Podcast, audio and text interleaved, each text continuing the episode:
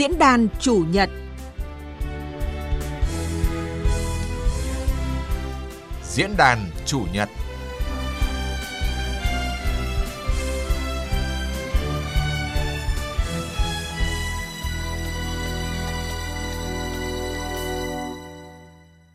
Biên tập viên Trung Hiếu xin chào quý vị và các bạn.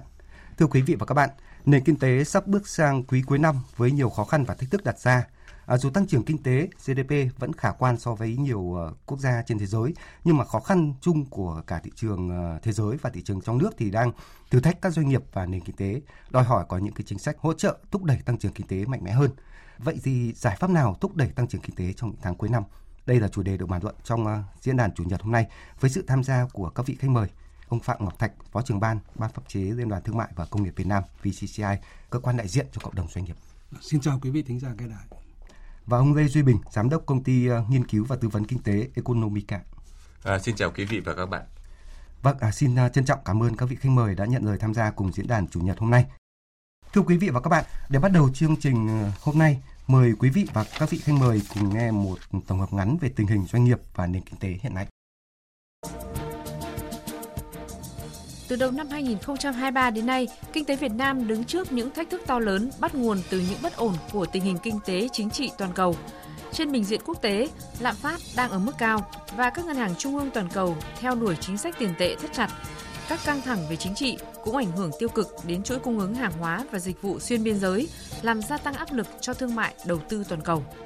Trước khó khăn chung, tăng trưởng GDP nửa đầu năm 2023 của cả nước chỉ đạt 3,72%, là mức tăng trưởng trong 6 tháng cấp thứ hai trong vòng một thập kỷ qua.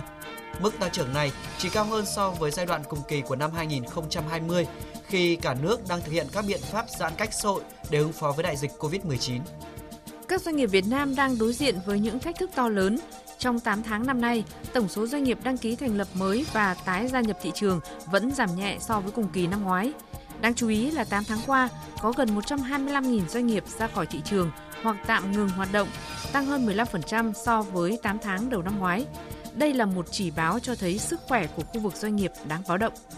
Lần đầu tiên sau nhiều năm tăng trưởng xuất khẩu của Việt Nam đã giảm so với cùng kỳ năm trước. Sự sụt giảm này thể hiện rõ ở các sản phẩm xuất khẩu chủ chốt của Việt Nam, từ sản phẩm điện tử, may mặc, đồ gỗ cho đến thủy sản, hải sản. Sự sụt giảm nhu cầu trên thị trường quốc tế nhanh chóng ảnh hưởng đến các doanh nghiệp sản xuất của Việt Nam khi giá trị sản xuất công nghiệp 8 tháng đầu năm sụt giảm 0,4% so với cùng kỳ năm 2022.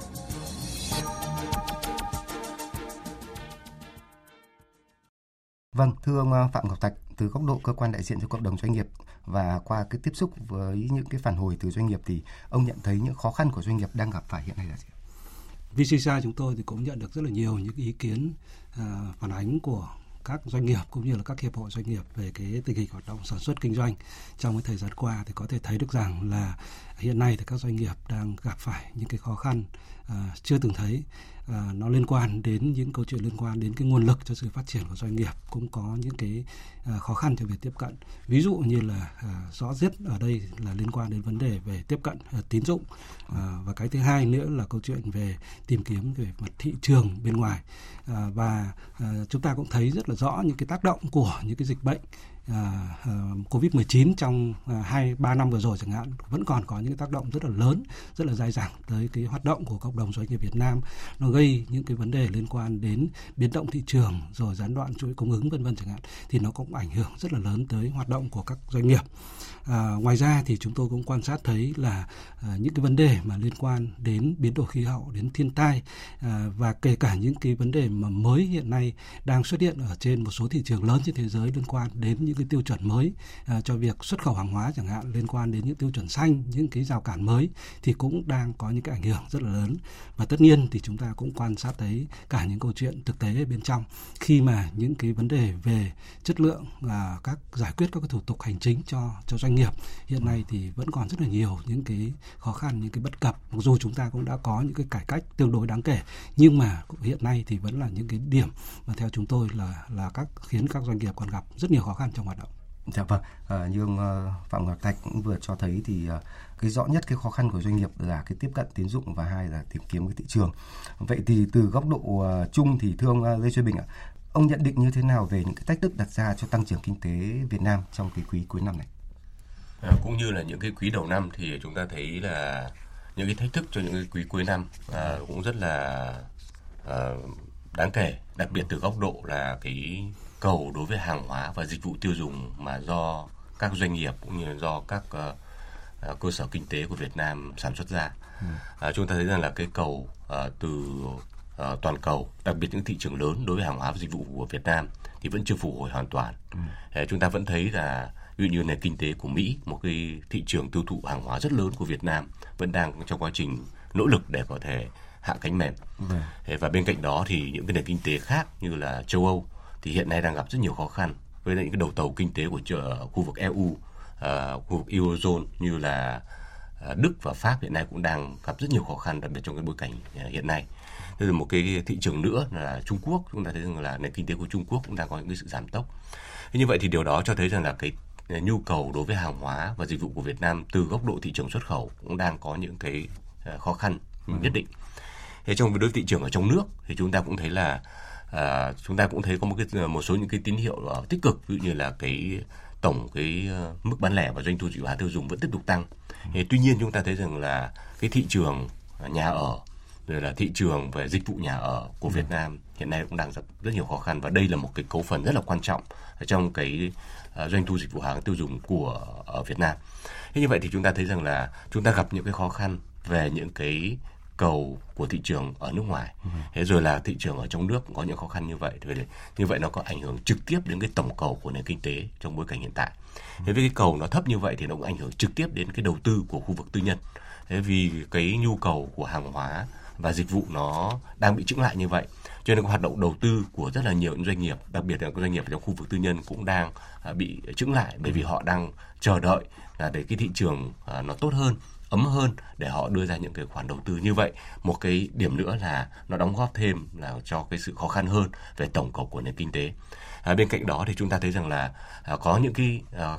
khó khăn khác nữa đặc biệt là ví dụ như là à, những cái à, là um, lãi suất của vâng. một số những thị trường như là Mỹ à, châu Âu chẳng hạn khu Eurozone vẫn tiếp tục ở cái giữ mức độ rất là cao ừ. và như vậy nó tạo một cái áp lực rất lớn đối với lại những cái việc điều hành chính sách tiền tệ của Việt Nam hiện nay đặc biệt là đối với tỷ giá hối đoái thì những cái điều đó chúng ta thấy rằng là đó là những cái thách thức mà chúng ta có thể nhìn thấy à, đối với lại những cái uh, quá trình điều hành kinh tế của chúng ta à, từ giờ đến cuối năm Dạ vâng. Thưa ông à, Phạm Ngọc Thạch, chất lượng quy định pháp luật và thực thi pháp luật thì cần tiếp tục được cải thiện thì đây là một trong những phản ánh của cộng đồng doanh nghiệp. Vậy thì cụ thể Ban pháp chế Liên đoàn Thương mại và Công nghiệp Việt Nam đã tiếp nhận những cái đề nghị của doanh nghiệp về cải thiện cái quy định pháp luật tập trung vào những cái lĩnh vực như thế nào ạ thưa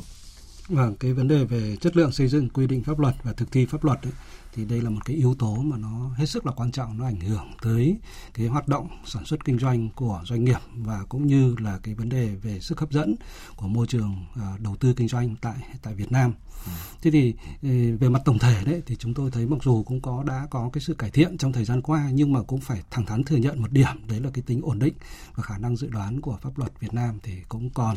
uh, khá là nhiều những cái hạn chế nhất định.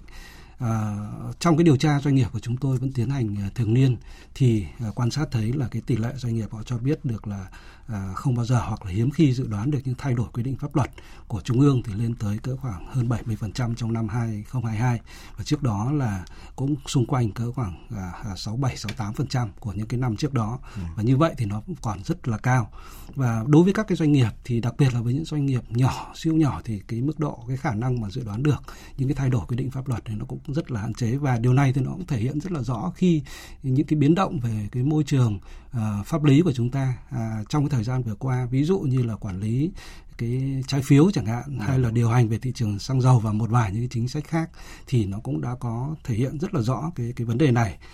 Um, chúng tôi cũng quan sát thấy nếu mà đi vào cụ thể đấy thì hiện nay thì về mặt chất lượng xây dựng thực thi pháp luật thì trong khi cái quá trình mà chúng ta xây dựng các cái luật hoặc các nghị định thì cũng đã tương đối uh, là cũng đáp ứng theo các yêu cầu của luật ban hành văn bản quy phạm pháp luật tham vấn ý kiến các bên có liên quan và do vậy thì cũng thông tin tốt hơn cho cho cộng đồng doanh nghiệp những người tuân thủ tuy nhiên thì với những cái nhóm văn bản khác chẳng hạn ví dụ như là thông tư ừ. hay là cái việc ban hành những quy chuẩn kỹ thuật hiện nay thì dường như là nó cũng chưa được đảm bảo và vì vậy thì cũng xuất hiện đến những cái vấn đề rất là cụ thể bởi vì doanh nghiệp thì họ sẽ phải tuân thủ phải thực thi những cái quy Vâng. chuẩn những cái thông tư là như vậy. Thì trong khi đó thì có một số những thông tư thậm chí là yêu cầu cao hơn cả quy chuẩn của những nước phát triển. Và như vậy thì nó cũng ảnh hưởng rất là lớn. Ví dụ như là những quy chuẩn về chất lượng ô nhiễm trong thực phẩm bảo vệ sức khỏe chẳng hạn hoặc là một số những cái quy chuẩn lại có cái chi phí tuân thủ rất cao nó vượt quá cái khả năng của doanh nghiệp. Chúng ta thấy rất là rõ cái đợt vừa rồi mà liên quan đến những cái vấn đề về quy chuẩn 06 về vấn vấn đề về phòng cháy chữa cháy chẳng hạn. Thì thì hiện nay thì theo chỉ đạo chính phủ thì thủ tướng chính phủ thì thì các cơ quan có liên quan thì cũng đang đang gấp rút để sửa đổi cái này. À, tuy nhiên thì cũng phải nó cũng thể hiện rất là rõ là đây là những cái trường hợp rất là cụ thể cho thấy là nó có ảnh hưởng như thế nào và cái điểm thứ ba nữa là thậm chí là cũng có cả những quy chuẩn mà chúng ta cũng đã ban hành eh, xong rồi đến có đến thời điểm áp dụng rồi nhưng mà lại việc triển khai trên thực tế thì nó lại thiếu chẳng hạn. Ví dụ như là việc uh, xử lý các cái trong một số trường hợp những cái chỉ định những cái phòng thử nghiệm mà có đủ năng lực thì hiện nay thì cũng còn tương đối là chậm. À, ví dụ là là như thế. Thì cho nên là nó cũng ảnh hưởng rất là lớn hoặc là một vài tình trạng khác như là những cái tình trạng mà có chúng tôi quan sát thấy có cả những cái tình trạng mà lạm dụng những cái quy chuẩn mà đưa vào danh mục khoáng hai à, hàng hóa nhóm 2 đối với các loại hàng hóa mà mà xuất nhập khẩu chẳng hạn ừ. thì nó cũng ảnh hưởng rất là lớn bên cạnh đó thì cũng là một vấn đề mà mà VCCI cũng như nhiều cơ quan khác thì cũng đã nêu đấy là tình trạng trồng chéo mâu thuẫn giữa các quy định pháp luật có liên quan mà đặc biệt là liên quan đến uh, pháp luật về đầu tư đất đai bất, bất động sản nhà ở xây dựng quy hoạch rồi môi trường vân vân chẳng hạn thì nó cũng khiến cho cái việc mà thực thi pháp luật ở các địa phương thì cũng cũng cũng có vấn đề và nó khiến cho chính các doanh nghiệp, các nhà đầu tư mà họ có các dự án ở trong những lĩnh vực này chẳng hạn thì nó cũng ờ, chậm được phê duyệt hoặc đưa vào hoạt động và vì vậy thì những cái vướng mắc như vậy thì nó cũng ảnh hưởng rất là lớn và cần phải có những cái cải thiện, nó nó mạnh mẽ hơn trong cái thời gian tới. Dạ vâng, à, bên cạnh việc mà cần phải cải thiện môi trường pháp lý để tạo điều kiện thông thoáng hơn cho doanh nghiệp thì thưa ông Lê Duy Bình ạ, một trong những giải pháp được nhìn nhận là quan trọng đối với doanh nghiệp trong thời gian tới là tăng cái khả năng mà hấp thụ vốn cho doanh nghiệp trong cái bối cảnh kinh tế khó khăn. À, xin ông phân tích cụ thể hơn về cái bối cảnh hiện nay khi mà lãi suất thì đang giảm nhưng mà cái khả năng tiếp cận vốn của doanh nghiệp thì cũng đang giảm.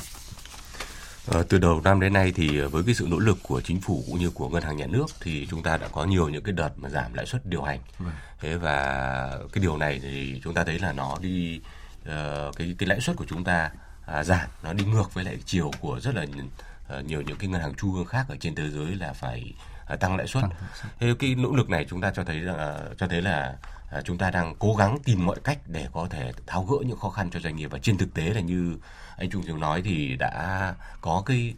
mức mặt bằng lãi suất đã giảm từ khoảng 1,5 điểm phần trăm đến 2 điểm phần trăm so với lại cùng kỳ năm trước. Ừ. Và trong thời gian tới thì tôi cũng kỳ vọng là với cái mặt bằng lãi suất như hiện nay thì nó cũng có thể tiếp tục được giảm với những cái nỗ lực của các ngân hàng thương mại sử dụng những cái khả năng của mình đặc biệt là giảm phí lệ phí rồi là những hình thức như là cái chi phí về huy động nó cũng sẽ giảm dần ừ. thì chúng ta cũng sẽ giảm bớt cái mặt bằng lãi suất trong cái quý tới. Tuy nhiên nó có thể nó không được giảm một cách um, mạnh mẽ. Thế nhưng mà cũng là một cái nỗ lực rất lớn về giảm lãi suất. Tuy nhiên cái điều quan trọng nhất của chúng ta trong năm nay để có thể mà đẩy mạnh được hơn nữa cái tốc độ tăng trưởng về mặt tín dụng thì đó là cái khả năng hấp thụ vốn của các doanh nghiệp các doanh nghiệp chỉ có thể vay vốn khi mà họ sử dụng nguồn vốn đó một cách có hiệu quả phù hợp với phương án sản xuất kinh doanh của họ. À, chúng ta thấy là trên cái bối cảnh hiện nay thì cái thị trường toàn cầu à, nó vẫn đang có những rất nhiều những khó khăn. Thị trường trong nước đặc biệt cái lĩnh vực như là bất động sản hoặc là nhà ở thì vẫn đang gặp khá nhiều khó khăn. Thế như vậy thì rõ ràng những cái doanh nghiệp mà hiện nay đang xuất khẩu hoặc là sản xuất hàng hóa và cung dịch vụ cho cái thị trường xuất khẩu hoặc là cho những cái thị trường về nhà ở đang gặp khá nhiều khó khăn. Thì rõ ràng là những cái phương án sản xuất kinh doanh của họ trong thời điểm này là chưa khả thi nhất. À, họ có thể phải chờ đợi khoảng một khoảng thời gian nữa thì họ mới thực hiện những cái hoạt động sản xuất kinh doanh mở rộng những cái nhà máy mở rộng những cái uh, hoặc là xây dựng nhà máy mới hoặc là uh, nắm bắt những cơ hội kinh doanh mới. Như vậy thì cái nhu cầu vốn về đầu tư vào tài sản cố định uh, cũng uh, chưa được uh, tăng mạnh. Ừ. Thế và bên cạnh đó thì những cái nhu cầu vốn về lưu động, uh, những cái để cho hoạt động sản xuất kinh doanh hàng ngày uh, cũng chưa được phục hồi một cách đầy đủ. Thế điều này cho thấy là cái cái cái sức hấp thụ vốn của các doanh nghiệp của chúng ta hiện nay đang gặp rất nhiều khó khăn. Cho nên cái điều quan trọng nhất để chúng ta có thể tăng trưởng tín dụng một cách bền vững và làm thế nào đó để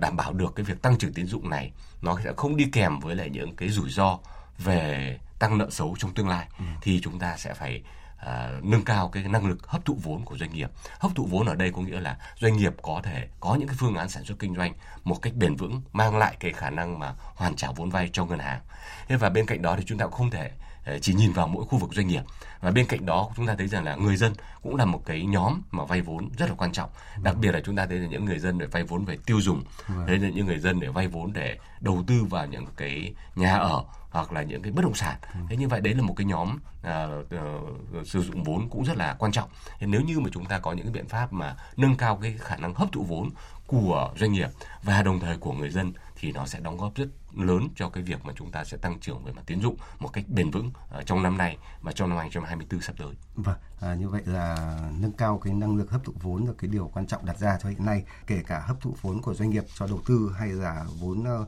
của người dân vay tiêu dùng. Và một cái điểm tích cực trước hết thì có thể nói là phải nhìn nhận ghi nhận cái nỗ lực của ngân hàng nhà nước trong cái việc mà giảm lãi suất điều hành giúp ờ, giảm cái mặt bằng lãi suất cho vay ra của các ngân hàng thương mại 1,5 đến 2% trong cái thời gian qua bên cạnh những cái tín hiệu tích cực như vậy thì cũng có những cái cơn gió thuận mà doanh nghiệp và nền kinh tế thì có thể nắm bắt để mà thúc đẩy tăng trưởng trong cái quý cuối năm và đầu năm sau. Vậy thì thưa ông à, Phạm Ngọc Thạch, ông nhìn nhận như thế nào về những cái cơ hội này thưa? Vâng, chúng tôi cũng quan sát thấy mặc dù là những cái khó khăn thách thức thì là à, rất là nhiều nhưng mà à, chúng ta có thể lạc quan vào một cái uh, vào những cái quý uh, còn lại ở, ở trong năm cũng như là trong năm 2024 tiếp theo. Ở chỗ là gì? Thứ nhất là chúng ta thấy là cái nỗ lực của nhà nước trong việc giữ vững cái ổn định kinh tế vĩ mô kiểm soát lạm phát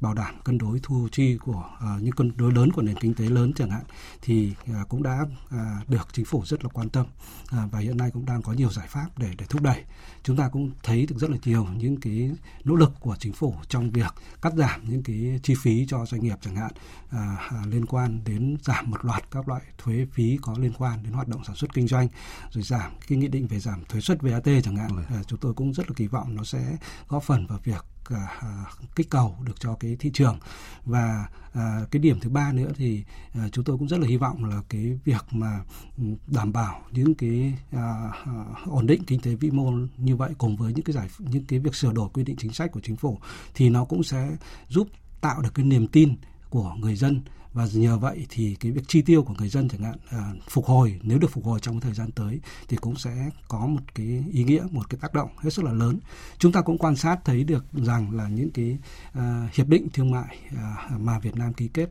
hiện nay thì cũng đang à, dần dần cũng đã có cái tác động à, mở rộng được cái thị trường cho các doanh nghiệp à, trong việc xuất khẩu các cái hàng hóa. À, và vì vậy thì chúng tôi cũng rất là kỳ vọng rằng đây sẽ là những cái yếu tố thuận để giúp các doanh nghiệp có thể vượt qua được những cái khó khăn hiện nay.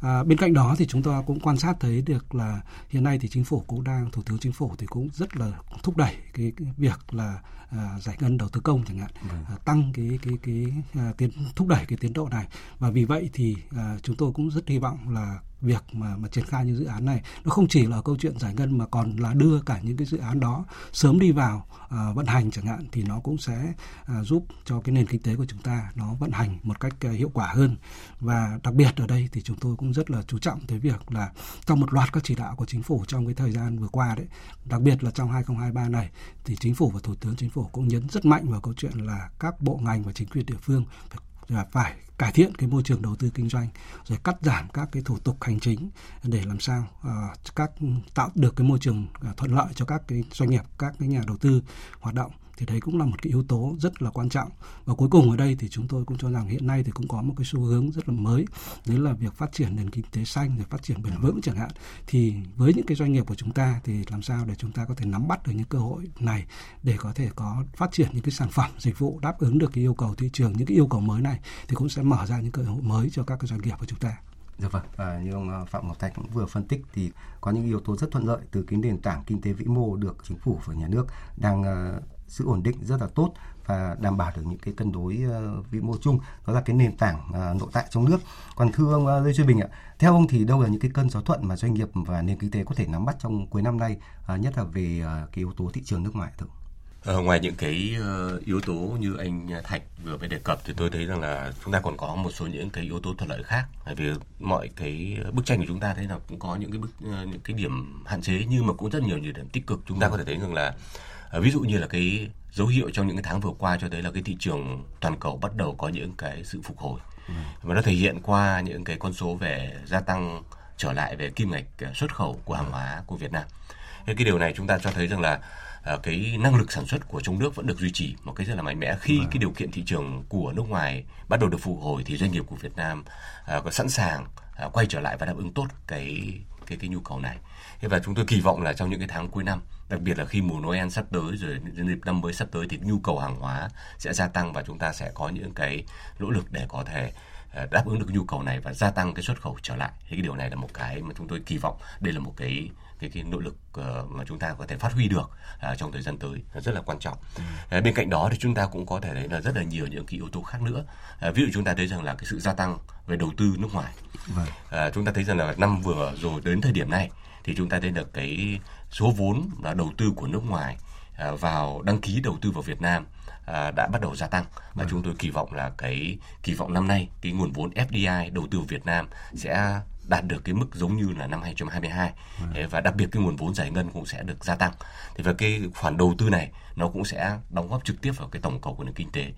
Thế rồi về đầu tư của khu vực tư nhân ở trong nước thì chúng ta thấy rằng là mặc dù là cái số lượng doanh nghiệp rút lui khỏi thị trường à, cũng khá lớn. Thế nhưng những cái số lượng doanh nghiệp mà được đăng ký mới và quay trở lại hoạt động cũng ừ. gia tăng rất là đáng kể.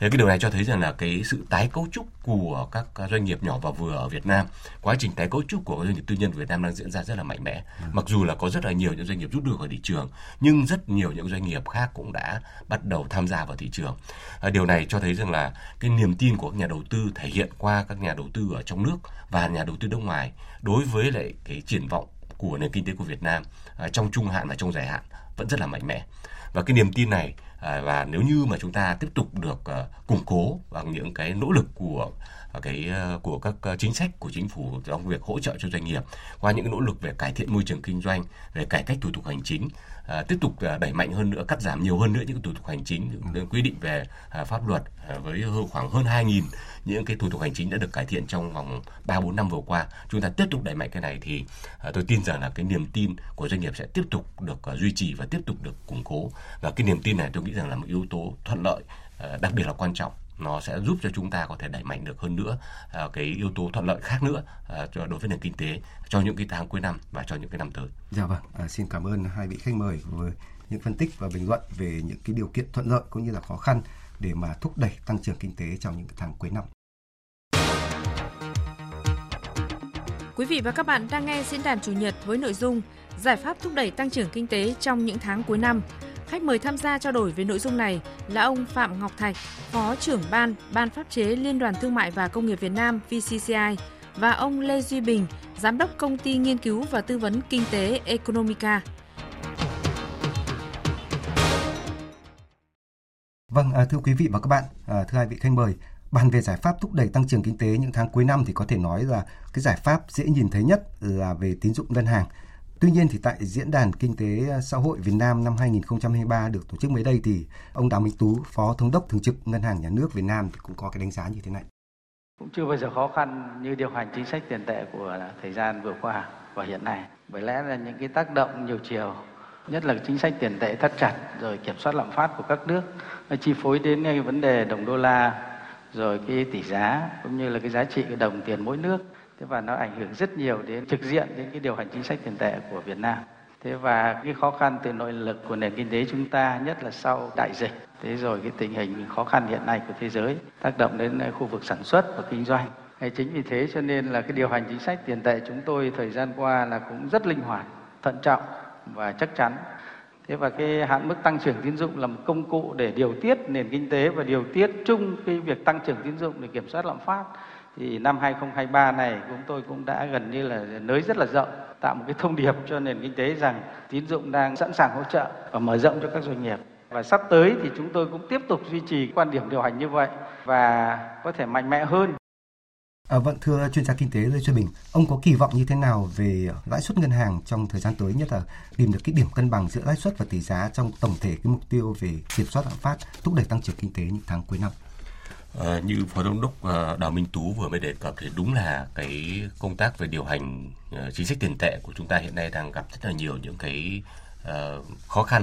Uh, cũng uh, chúng ta có thể thấy rằng là uh, chúng ta đang cố gắng nỗ lực bằng mọi cách để giảm cái lãi suất cho vay uh, đối với nền kinh tế thế nhưng mà đảm lãi suất cho vay thì cũng phải tính toán đến những cái áp lực về lạm phát vâng. à, nó luôn trực trở mặc dù là chúng ta đã kiểm soát rất tốt cái chỉ số giá tiêu dùng cũng như là chỉ số giá lạm phát cho đến thời điểm này thế nhưng chúng ta thấy rằng là cái nguy cơ về lạm phát về gia tăng áp lực đối với lạm phát đối với nền kinh tế của Việt Nam vẫn còn đó. Đặc biệt chúng ta thấy rằng một số những cái mặt hàng luôn luôn có khả năng là gia tăng, ví dụ như giá xăng dầu. Chúng ta thấy rằng là cái nguy cơ mà nó sẽ đạt đến khoảng 100 À, đô la Mỹ hoặc là 110 đô la Mỹ một thùng là cái điều đó có thể xảy ra đối với những cái gì đang diễn ra như hiện nay. Ừ. Thế rồi là chúng ta thấy rằng cái áp lực về những một số cái mặt hàng khác như là ngũ cốc và một số những mặt hàng khác cũng đang gia tăng. Như vậy thì điều đó cho thấy rằng là cái áp lực về lạm phát rất rất rất là mạnh mẽ. Và cái điều này đã cho thấy rằng là khi ngân hàng nhà nước mà điều hành chính sách tiền tệ để cố gắng giảm lãi suất điều hành cũng phải tính toán đến những yếu tố này. Thì chúng ta còn khó khăn hơn uh, so với một số những nền kinh khác ví dụ như là Mỹ hoặc châu Âu người ta sẽ chủ yếu là tập trung vào cái sự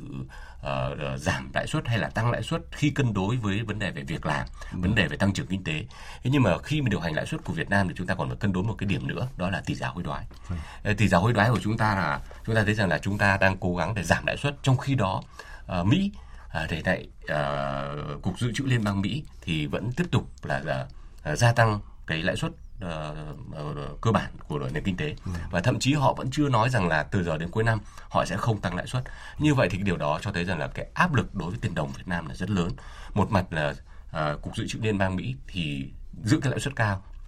chúng ta cũng không thể mà đưa cái lãi suất của chúng ta xuống quá thấp được vâng. bởi vì nó sẽ tạo một cái áp lực rất lớn đối với cái tỷ giá hối đoái của vâng. đồng Việt Nam. Trong những tuần vừa qua chúng ta thấy rằng là cái áp lực đối với tiền đồng Việt Nam cũng đã bắt đầu gia tăng và thể hiện qua cái tỷ giá hối đoái cũng đã gia tăng à, rất là đáng kể ờ, trong cái khoảng thời gian vừa qua và với một cái nền kinh tế mà có độ mở lớn như của Việt Nam thì chúng ta thấy rằng là nó cái tỷ giá hối đoái biến động lớn thì nó sẽ lập tức tác động rất là nhiều đến những cái bài toán kinh doanh của những doanh nghiệp xuất khẩu và của những doanh nghiệp nhập khẩu. Thế rồi những bài toán kinh doanh của các nhà đầu tư chúng ta nhận cái nguồn vốn đầu tư nước ngoài rất lớn. Thế rồi cái tỷ trọng về ngoại thương trong nền kinh tế ta cũng rất lớn. Thế như vậy ừ. thì chúng ta cũng phải tính toán đến một cái điểm nữa là làm thế nào đó để cái tỷ giá hối đoái cũng phải được ổn định. À, như vậy thì cái uh, chính sách tiền tệ của chúng ta mới đạt được yêu cầu chứ không chỉ mỗi vấn đề về mặt lãi suất. Thế như vậy chúng ta có thể thấy rằng là trong bối cảnh như vậy thì chúng ta kỳ vọng là cái uh, nỗ lực mà giảm lãi suất trong thời gian tới là chúng ta vẫn sẽ trông chờ nhiều vào những cái nỗ lực của các ngân hàng thương mại việc vâng. cắt phí giảm phí và những cái giảm lãi suất uh, hơn là trông chờ vào cái việc mà giảm lãi suất điều hành của ngân hàng nhà nước trong những cái tháng tới. Dạ vâng. À, như ông Lê Xuân Bình vừa phân tích thì rõ ràng là cái áp lực trong điều hành chính sách tiền tệ là đang rất là lớn. À, nhưng mà về mặt bằng chung thì uh, các ngân hàng thương mại cũng uh, cho biết là họ khá là dồi dào về uh, nguồn tiền và sẵn sàng để mà cho doanh nghiệp vay vấn đề quan trọng là cái năng lực hấp thụ của doanh nghiệp. Vậy thì thưa ông à, Phạm Ngọc Thạch cả qua cái phản hồi của doanh nghiệp thì ông có cái đề xuất như nào để mà có cái cơ chế tăng cường tiếp cận vốn tín dụng cho doanh nghiệp trong tháng cuối năm? Vâng, để uh, hỗ trợ các doanh nghiệp mà tiếp cận uh, tín dụng được uh, tốt hơn trong cái thời gian tới đấy, thì uh, chúng tôi cho rằng là có thể là tiếp cận ít nhất là dưới uh, hai cái cái góc độ. Thứ nhất là bản thân chính các doanh nghiệp thì cũng cần phải nỗ lực tự thân trong cái quá trình mà uh, nâng cao cái chất lượng quản trị rồi xây dựng các cái dự án đầu tư kinh doanh mà nó khả thi cũng như anh Bình cũng vừa mới nói ừ. để làm sao cho có thể uh, uh, tạo thuận lợi cho cái quá trình mà thẩm định của các cái dự án này khi mà tiếp cận các cái nguồn vốn tín dụng cái điểm thứ hai nữa thì chúng tôi cũng rất là kỳ vọng ở đây chính là nói đến vai trò của các cơ quan nhà nước rồi các hiệp hội doanh nghiệp có liên quan chẳng hạn trong cái việc mà thực hiện các cái chương trình hỗ trợ doanh nghiệp hiện nay thì theo uh, các cái chương trình chung của chính phủ cũng như là cũng đã được triển khai tại các địa phương đấy thì uh, chúng ta cũng đã có khá nhiều các cái chương trình hỗ trợ uh, doanh nghiệp ừ. đặc biệt là các cái doanh nghiệp nhỏ vừa nhưng mà trên thực tế thì theo cái ờ, điều tra của chúng tôi thì dường như là cái tỷ lệ doanh nghiệp mà có khả năng tiếp cận được những cái chương trình hỗ trợ doanh nghiệp này ấy, thì vẫn còn à, khá là ít ỏi và à, có lẽ là các cơ quan à, nhà nước trung ương và địa phương cần có một cái sự phối hợp một cách hiệu quả hơn ở trong tiến trình này để làm sao ví dụ như là các cái chương trình mà mà hỗ trợ doanh doanh nghiệp về như vậy chẳng hạn có thể gắn một cách trực tiếp ví dụ như là vào tức có thể hỗ trợ cho những cái doanh nghiệp trong cái việc mà nâng cao chất lượng quản trị của họ là ra sao rồi xây dựng vâng. các kế hoạch đầu tư kinh doanh là như thế nào rồi à, cũng như là trong cái quá trình mà tiếp cận những cái tức là hiện thực hiện những cái thủ tục mà tiếp cận vốn làm sao cho nó được à, thuận lợi nhất. À, cũng một cái khía cạnh khác nữa thì cũng chúng tôi cũng quan sát thấy phản ánh từ cộng đồng doanh nghiệp cho thấy là bản thân họ cũng rất là kỳ vọng là các ngân hàng thương mại thì cũng cần phải làm sao à, đơn giản hóa những cái thủ tục mà cho vay vốn à, trong cái quá trình mà mà cho các doanh xử lý các hồ sơ của doanh nghiệp. À, ví dụ như là về mặt thời gian này này chẳng, à, chẳng hạn thì với những cái khoản vay nhỏ hiện nay thì cũng doanh nghiệp cho biết là hiện nay thì có thể về trung bình mất khoảng một tháng thì mới có thể mà tiếp cận được với những khoản uh, khoản vay mà dài hơn thậm chí 3 tháng và thậm chí 6 tháng thì mới mới có thể mà hoàn thành được cái thủ tục mà mà cho vay thì thì theo chúng tôi là nó cũng còn mất khá là nhiều thời gian. Bên cạnh đó thì, thì trong những cái điều tra của chúng tôi thì cũng thấy được là phản ánh của doanh nghiệp về cái cái cái thủ tục vay vốn của ngân hàng à, thương mại nói chung thì còn khá là nhiều phiền hà. Ví dụ như là năm 2022 thì thì cũng có tới cỡ khoảng gần 60% doanh nghiệp họ cho biết là việc thực hiện cái thủ tục này à, còn mất khá nhiều thời gian và thủ tục nó phức tạp. Ừ. Và vì vậy thì chính các ngân hàng thì có lẽ cũng cần có một cái sự à, đồng hành à, cùng với cộng đồng doanh nghiệp à, để làm sao với đặc biệt với những doanh nghiệp có nhu cầu vay vốn chẳng hạn để làm sao để có thể hỗ trợ các doanh nghiệp họ có thể tiếp cận được vốn một cách hiệu quả hơn nhanh hơn trong thời gian tới. Dạ vâng. Thưa ông Lê Duy Bình ạ, trong cái việc mà tăng cường tiếp cận vốn cho doanh nghiệp thì từ góc độ uh, tổ chức và chuyên gia tư vấn cho doanh nghiệp thì ông có khuyến nghị như nào đối với doanh nghiệp để mà hoàn thiện cái hồ sơ thủ tục mà tiếp cận được với ngân hàng thì dễ hơn? một cái điều rất là quan trọng là ngân hàng cho vay là họ phải dựa trên một là cái phương án sản xuất kinh doanh ừ. Cái điều rất quan trọng nên là cái phương án sản xuất kinh doanh của các doanh nghiệp nó phải rất là rõ ràng nó phải đảm bảo được cái tính khả thi. Bởi vì ngân hàng họ cũng sẽ phải quan tâm đến cái khả năng trả nợ uh, và cái khoản tiền đó của ngân hàng không phải của ngân hàng mà khoản tiền đó là của những người gửi tiền vào ngân hàng ừ. ủy thác vào ngân hàng để giúp ngân hàng cho vay. Cho nên họ phải rất là thận trọng trong cái việc mà khả về khả năng hoàn trả vốn vay của các doanh nghiệp. Như vậy các doanh nghiệp cần phải có một cái kế hoạch uh, sản xuất kinh doanh một cách là rất rõ ràng và có tính khả thi. Đấy là điều kiện thứ nhất. Ừ. cái thứ hai nữa là về cái cái lịch sử tín dụng của doanh nghiệp cũng rất là quan trọng. À, gần các doanh nghiệp nên có một cái ý thức là phải xây dựng một cái lịch sử tín dụng hoặc một cái lịch sử giao dịch với ngân hàng và xây dựng một cái hệ số tín nhiệm một cái mức độ tín nhiệm của mình uh, trong uh, với ngân hàng cái hệ số tín nhiệm này được thể hiện qua những cái giao dịch trước đây vâng. qua với ngân hàng và với những cái cái, cái, cái đơn vị khác ví dụ như các nhà thầu phụ hoặc là với những cái ờ, đơn vị khác. Rồi là cái hệ số tín nhiệm này nó được đánh giá trên cái việc mà doanh nghiệp đó có thực hiện nghĩa vụ thuế nhiệm vụ ờ, nghĩa, ờ, nghĩa vụ về bảo hiểm xã hội và một loạt những cái cái cái, cái uh, nghĩa vụ khác đối với chính phủ đối với các doanh nghiệp mà bên thứ ba. Như vậy thì cái việc mà các doanh nghiệp chúng ta xây dựng một cái hệ số tín nhiệm như vậy à, cũng rất là quan trọng. Thông qua cái hình thức là phải xây dựng một hệ thống sổ sách kế toán phải minh bạch rõ ràng thế rồi là cái quá trình giao dịch à, minh bạch rõ ràng. Và nếu như mà các doanh nghiệp mà thực hiện được điều đó thì tôi nghĩ rằng là nó sẽ đóng góp rất nhiều uh, cho cái việc mà khả năng tiếp cận vốn tín dụng của uh, của của chính doanh nghiệp. Bởi vì hiện nay thứ nhất là các doanh nghiệp hiện nay đang uh, xin lỗi các ngân hàng hiện nay uh, đang xây dựng cái cơ sở dữ liệu về các doanh nghiệp xây dựng những cơ sở dữ liệu về cái hệ thống tín nhiệm đối với từng doanh nghiệp. Ừ. và họ dựa trên những cái con số như vậy để đánh giá về hệ số tín nhiệm của của các doanh nghiệp. Và những cái điều đó có thể giúp cho À, nhiều doanh nghiệp có thể giảm bớt được cái yêu cầu về tài sản thế chấp khi tiếp dụng à, vốn vay của à, ngân hàng. Thì cái điều này tôi nghĩ rằng là các doanh nghiệp chúng ta nên chú ý đến cái điều này khi mà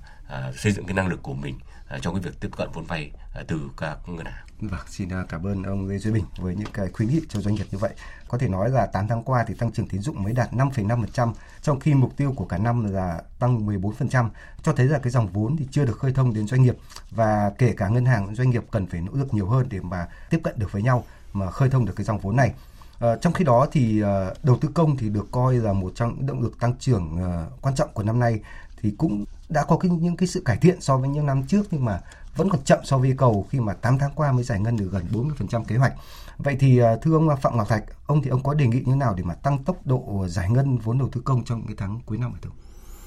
đối với cái việc mà tăng tốc à, giải ngân vốn đầu tư công đấy thì theo chúng tôi nó có, có ý nghĩa hết sức là quan trọng à, à, để à, góp phần vào việc à, khôi phục cũng như là thúc đẩy cái sự phát triển của cái nền kinh tế.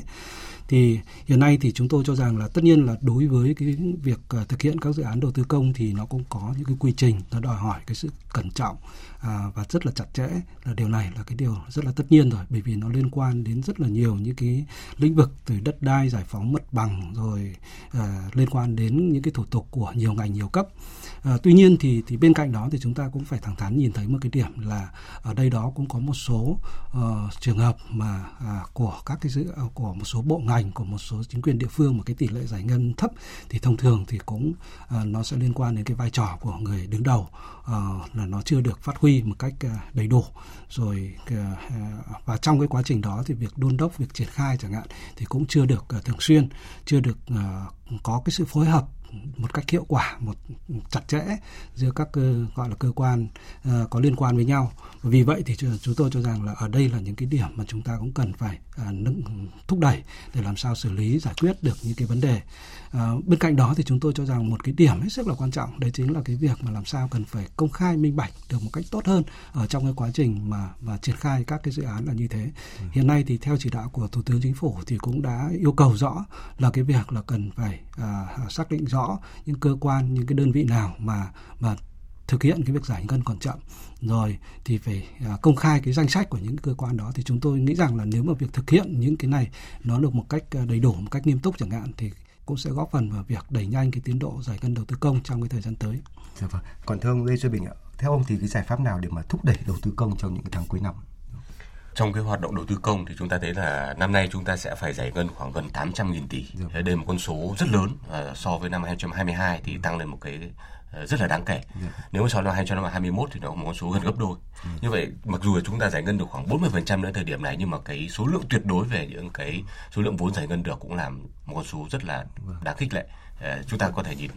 thấy con số cao hơn những năm trước rồi đúng không? Đúng rồi, nó cao hơn những năm trước. Thế như vậy chúng ta thấy rằng là đây là một cái nỗ lực rất lớn của chính phủ, của quan bộ ngành, của các uh, chủ đầu tư, các ban quản lý dự án, rồi uh, của các nhà thầu. Uh, đây là một cái nỗ lực, đấy là chúng ta phải thừa nhận về cái nỗ lực như vậy. Thế nhưng mà chúng ta thấy rằng là để đạt được cái mục tiêu tăng trưởng như năm nay thì chúng ta phải trông chờ rất nhiều vào hoạt động đầu tư công. Ừ. Như vậy chúng ta cần phải nỗ lực hơn nữa để giải ngân được khoảng gần 800.000 tỷ này uh, trong năm nay. Như vậy chúng ta thấy trong công tác giải ngân vốn đầu tư công thì nó có những cái công đoạn từ những công tác về chuẩn bị đầu tư ừ. đến công tác thực hiện uh, dự án đầu tư và sau đó là thanh quyết toán thì cái quá trình của chúng ta để tập trung vào cái cuối năm này thì nó phải tập trung vào công tác thực hiện công tác thực hiện này thì chúng ta thấy rằng là có rất nhiều những khó khăn về quá trình thực hiện uh, từ, từ, từ giải phóng mặt bằng này thế rồi là những cái việc mà chúng ta thiếu nguyên nhiên vật liệu trong cái quá trình thực hiện những cái dự án đầu tư công này. Những cái vấn đề này phải được giải quyết uh, sớm và ngay lập tức để giúp cho cái uh, các ban quản lý dự án các chủ đầu tư các nhà thầu có thể tháo gỡ được những khó khăn để đẩy nhanh cái tốc độ giải ngân vốn đầu tư công.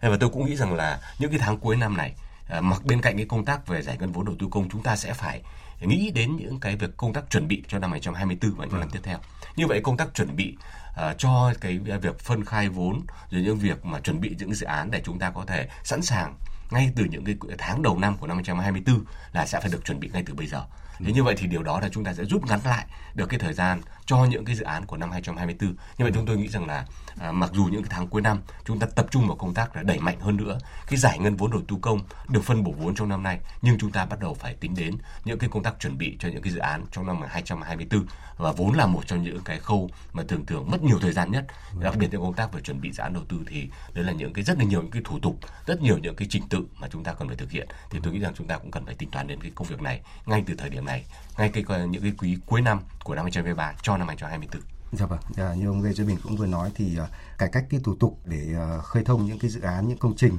là một trong vấn đề rất là quan trọng và trong những tháng cuối năm thì uh, thưa ông Phạm Ngọc Thạch ạ, à, theo ông thì có thể tập trung vào tháo gỡ những cái rào cản, những cái nút thắt như thế nào từ thể chế và chính sách đang cản trở cái sự phát triển của doanh nghiệp và nền kinh tế? Vâng, thì chúng tôi cho rằng là có thể tập trung vào một số những cái khía cạnh sau. Thứ nhất là chúng ta cần tập trung vào những cái lĩnh vực thủ tục hành chính mà nó có tác động lớn tới tới doanh nghiệp à, ví dụ như là các lĩnh vực về đất đai rồi thuế bảo hiểm xã hội xây dựng rồi giao thông phòng cháy rồi kho bạc lao động vân vân chẳng hạn ừ. thì à, ở đây chúng ta cần phải làm sao đẩy nhanh được cái việc à, thực hiện đặc biệt là việc thực hiện những cái à, số hóa các cái thủ tục giải quyết những cái thủ tục này trên môi trường trực tuyến chẳng hạn okay. thì nó sẽ giúp cho chúng ta giúp các doanh nghiệp họ có thể à, à, rút ngắn được cái thời gian thực hiện những cái thủ tục cái thứ hai nữa là là cùng với việc xử lý những cái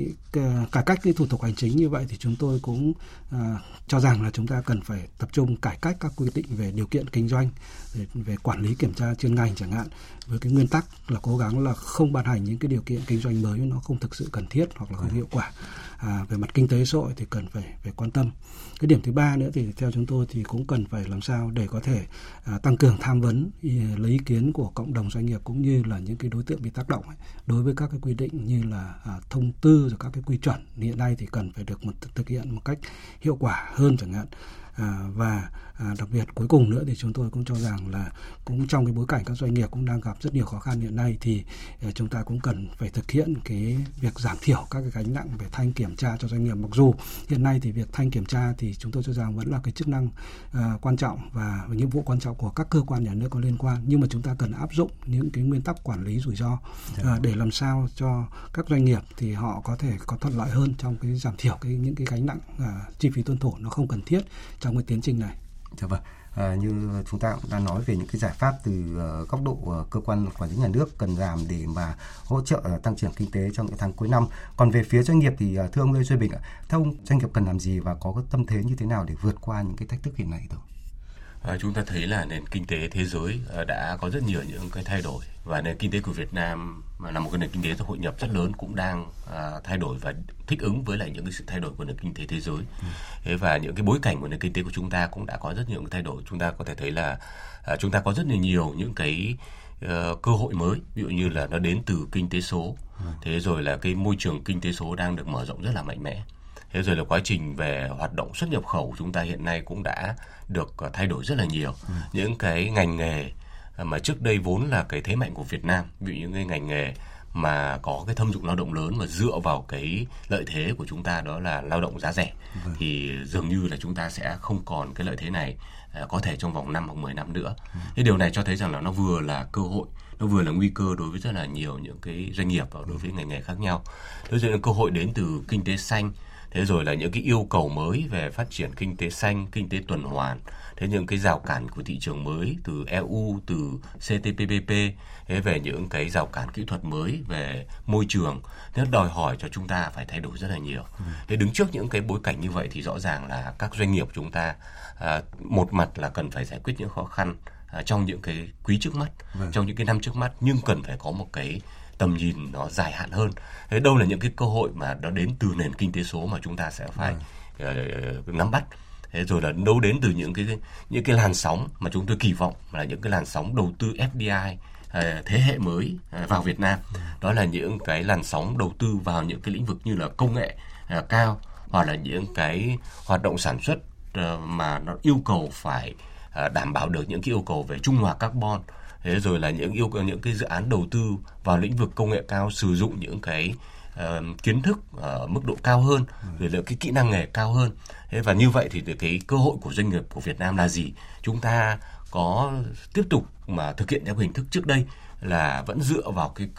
công nghệ thấp vẫn dựa vào lao động giá rẻ hay là chúng ta cần phải chuyển mình để có thể kết nối với các doanh nghiệp FDI này thế và nâng cao cái khả năng kết nối giữa cái khu vực doanh nghiệp ở trong nước mỗi cái doanh nghiệp chúng ta sẽ cố gắng để làm thế nào đó kết nối được với các doanh nghiệp FDI khi họ đầu tư vào đây để trở thành nhà thầu phụ cho họ à, có thể cung ứng những mặt hàng mà họ cần thiết hoặc là kết nối trực tiếp với chuỗi cung ứng toàn cầu. Như vậy những cái bài toán như vậy thì mỗi doanh nghiệp chúng ta cũng sẽ cần phải uh, dành thời gian để suy nghĩ một mặt để giải quyết những vấn đề khó khăn trước mắt nhưng cũng phải nghĩ đến cái chiến lược trong tương lai để chúng ta điều chỉnh và thích ứng vừa phù hợp với lại cái sự thay đổi của cấu trúc của nền kinh tế vừa phù hợp với lại cái sự thay đổi của nền kinh tế toàn cầu và đồng thời để nâng cao cái năng lực cạnh tranh của mỗi từng doanh nghiệp và từ đó là nâng cao cái năng lực của cả cái cộng đồng doanh nghiệp của Việt Nam. Dạ vâng, xin cảm ơn ờ, các vị khách mời với những phân tích và bình luận về những cái cơ hội và thách thức để à, có thể à, thúc đẩy tăng trưởng của nền kinh tế trong cái tháng cuối năm và cả trong cái thời gian dài sau đó. Thưa quý vị và các bạn, thị trường trong nước và quốc tế đang gặp khó khăn và bây giờ là lúc mà cần dồn lực để hỗ trợ doanh nghiệp vượt khó cũng như là doanh nghiệp cần chung tay để mà thúc đẩy tăng trưởng kinh tế trong những tháng cuối năm. Thời gian của diễn đàn Chủ nhật hôm nay cũng đã hết. Chúng tôi xin dừng chương trình ở đây. Một lần nữa xin trân trọng cảm ơn các vị khách mời đã tham gia chương trình. Cảm ơn sự quan tâm theo dõi của quý vị thính giả.